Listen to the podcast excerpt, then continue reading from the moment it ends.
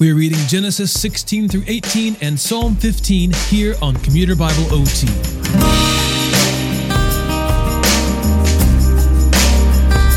In our last episode, Abram told the Egyptians that Sarai was his sister in order to save his own skin. And today, things get even messier. Sarai suggests they try to help God's plan along by pulling a slave girl into Abram's bed. And Abram says, sure.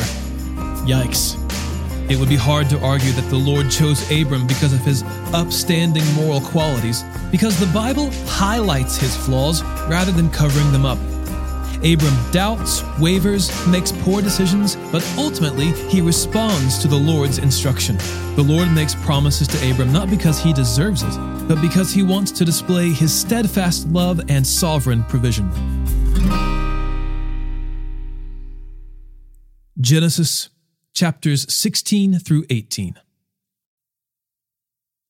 Abram's wife Sarai had not borne any children for him, but she owned an Egyptian slave named Hagar. Sarai said to Abram, Since the Lord has prevented me from bearing children, go to my slave. Perhaps through her I can build a family. And Abram agreed to what Sarai said. So Abram's wife Sarai took Hagar, her Egyptian slave, and gave her to her husband Abram as a wife for him. This happened after Abram had lived in the land of Canaan ten years. He slept with Hagar, and she became pregnant. When she saw that she was pregnant, her mistress became contemptible to her. Then Sarai said to Abram, You are responsible for my suffering. I put my slave in your arms. And when she saw that she was pregnant, I became contemptible to her. May the Lord judge between me and you. Abram replied to Sarai, Here, your slave is in your power. Do whatever you want with her. Then Sarai mistreated her so much that she ran away from her. The angel of the Lord found her by a spring in the wilderness, the spring on the way to Shur. He said, Hagar, slave of Sarai, where have you come from, and where are you going? She replied, I'm running away from my mistress Sarai. The angel of the Lord said to her, Go back to your mistress and submit to her authority. The angel of the Lord said to her, I will greatly multiply your offspring, and they will be too many to count. The angel of the Lord said to her, you have conceived and will have a son. You will name him Ishmael, for the Lord has heard your cry of affliction. This man will be like a wild donkey. His hand will be against everyone, and everyone's hand will be against him.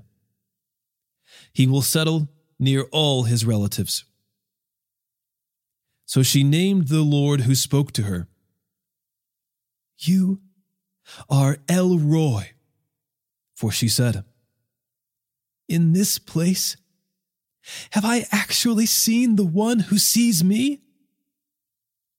That is why the well is called Beer Lahai It is between Kadesh and Bered. So Hagar gave birth to Abram's son, and Abram named his son, whom Hagar bore, Ishmael. Abram was 86 years old when Hagar bore Ishmael to him.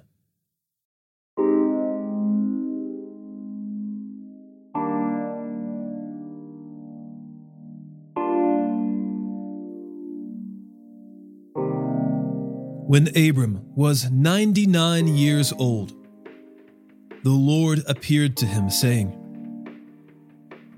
I am God Almighty Live in my presence and be blameless. I will set up my covenant between me and you, and I will multiply you greatly. Then Abram fell face down, and God spoke with him. As for me, here is my covenant with you. You will become the father of many nations. Your name will no longer be Abram, your name will be Abraham. For I will make you the father of many nations. I will make you extremely fruitful and will make nations and kings come from you. I will confirm my covenant that is between me and you and your future offspring throughout their generations. It is a permanent covenant to be your God and the God of your offspring after you. And to you and your future offspring, I will give the land where you are residing all the land of Canaan as a permanent possession. And I will be their God. God also said to Abraham, As for you, you and your offspring after you throughout their generations are to keep my covenant. This is my covenant between me and you and your offspring after you, which you are to keep.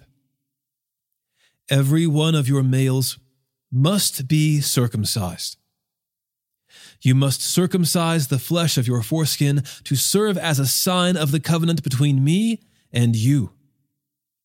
Throughout your generations, every male among you is to be circumcised at eight days old.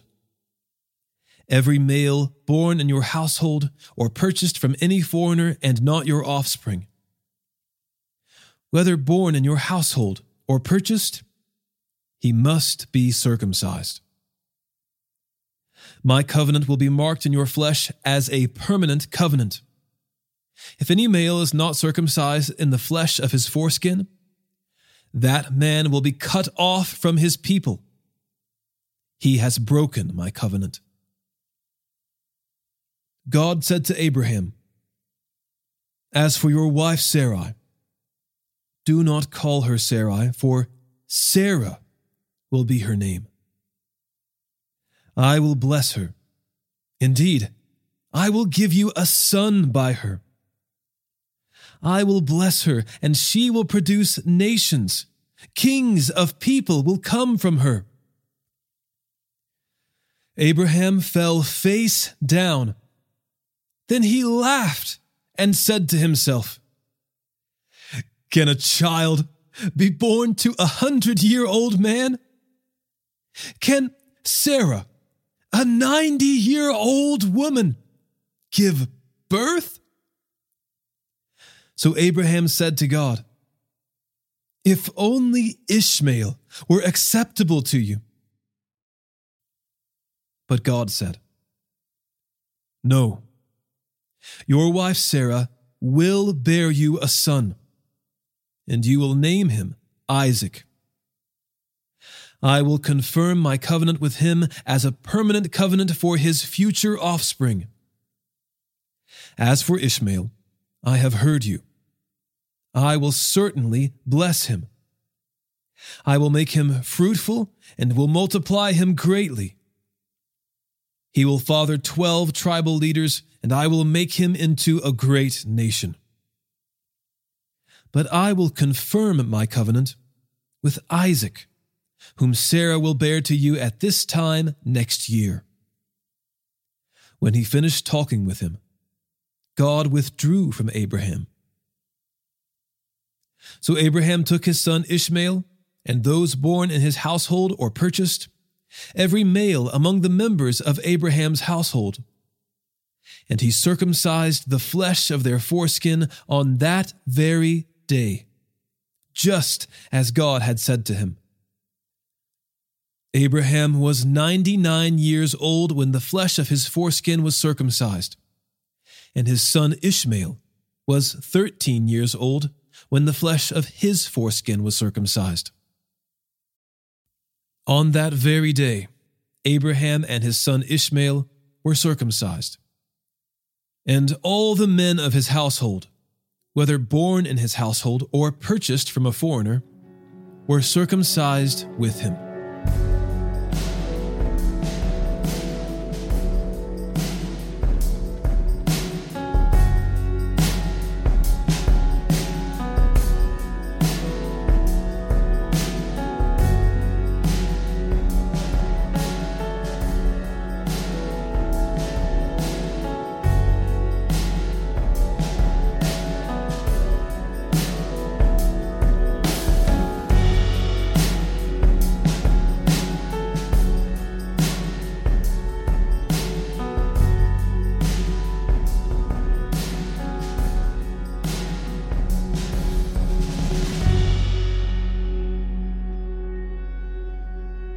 The Lord appeared to Abraham at the oaks of Mamre while he was sitting at the entrance of his tent during the heat of the day. He looked up, and he saw three men standing near him. When he saw them, he ran from the entrance of the tent to meet them, bowed to the ground, and said, My Lord, if I have found favor with you, Please do not go on past your servant. Let a little water be brought, that you may wash your feet and rest yourselves under the tree. I will bring a bit of bread, so that you may strengthen yourselves. This is why you have passed your servant's way. Later you can continue on. Yes, they replied. Do as you have said. So Abraham hurried into the tent and said to Sarah, Quick, knead three measures of fine flour and make bread. Abraham ran to the herd and got a tender, choice calf. He took it to a young man who hurried to prepare it. Then Abraham took curds and milk, as well as the calf that he had prepared, and set them before the men. He served them as they ate under the tree. Where is your wife Sarah? They asked him. There, in the tent, he answered. The Lord said, I will certainly come back to you in about a year's time, and your wife Sarah will have a son. Now Sarah was listening at the entrance of the tent behind him. Abraham and Sarah were old and getting on in years. Sarah had passed the age of childbearing, so she laughed to herself. After I am worn out and my Lord is old, will I have delight? But the Lord asked Abraham, Why did Sarah laugh, saying, Can I really have a baby when I'm old? Is anything impossible for the Lord? At the appointed time, I will come back to you, and in about a year, she will have a son. Sarah denied it. I did not laugh, she said, because she was afraid. But he replied, No, you did laugh. The men got up from there and looked out over Sodom and Abraham was walking with them to see them off. Then the Lord said, Should I hide what I am about to do from Abraham? Abraham is to become a great and powerful nation, and all the nations of the earth will be blessed through him. For I have chosen him, so that he will command his children and his house after him to keep the way of the Lord by doing what is right and just this is how the Lord will fulfill to Abraham what he promised him. Then the Lord said, The outcry against Sodom and Gomorrah is immense, and their sin is extremely serious. I will go down to see if what they have done justifies the cry that has come up to me. If not, I will find out. The men turned from there and went towards Sodom, while Abraham remained standing before the Lord. Abraham stepped forward and said, Will you really sweep away the righteous with the wicked? What if there are 50 righteous people in the city? Will you really sweep it away instead of sparing the place for the sake of the 50 righteous people who are in it? You could not possibly do such a thing. To kill the righteous with the wicked? Treating the righteous and the wicked alike. You could not possibly do that. Won't the judge of the whole earth do what is just? The Lord said, If I find fifty righteous people in the city of Sodom, I will spare the whole place for their sake. Then Abraham answered, Since I have ventured to speak to my Lord, even though I am dust and ashes, suppose the fifty righteous lack five.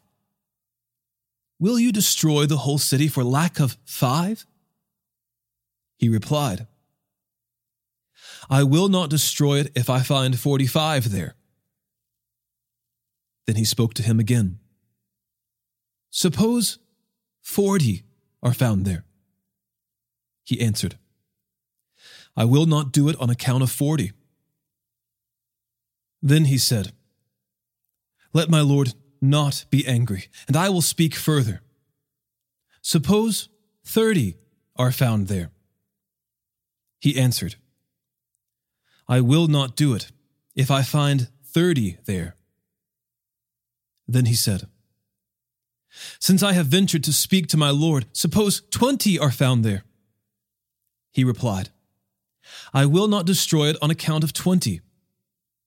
Then he said, let my Lord not be angry, and I will speak one more time. Suppose ten are found there. He answered, I will not destroy it on account of ten. When the Lord had finished speaking with Abraham, he departed, and Abraham returned to his place.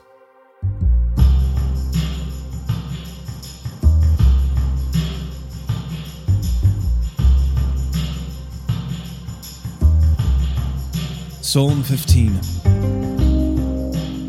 Lord, who can dwell in your tent? Who can live on your holy mountain? The one who lives blamelessly, practices righteousness, and acknowledges the truth in his heart, who does not slander with his tongue, who does not harm his friend or discredit his neighbor, who despises the one rejected by the Lord, but honors those who fear the Lord, who keeps his word, whatever the cost who does not lend his silver at interest or take a bribe against the innocent. The one who does these things will never be shaken.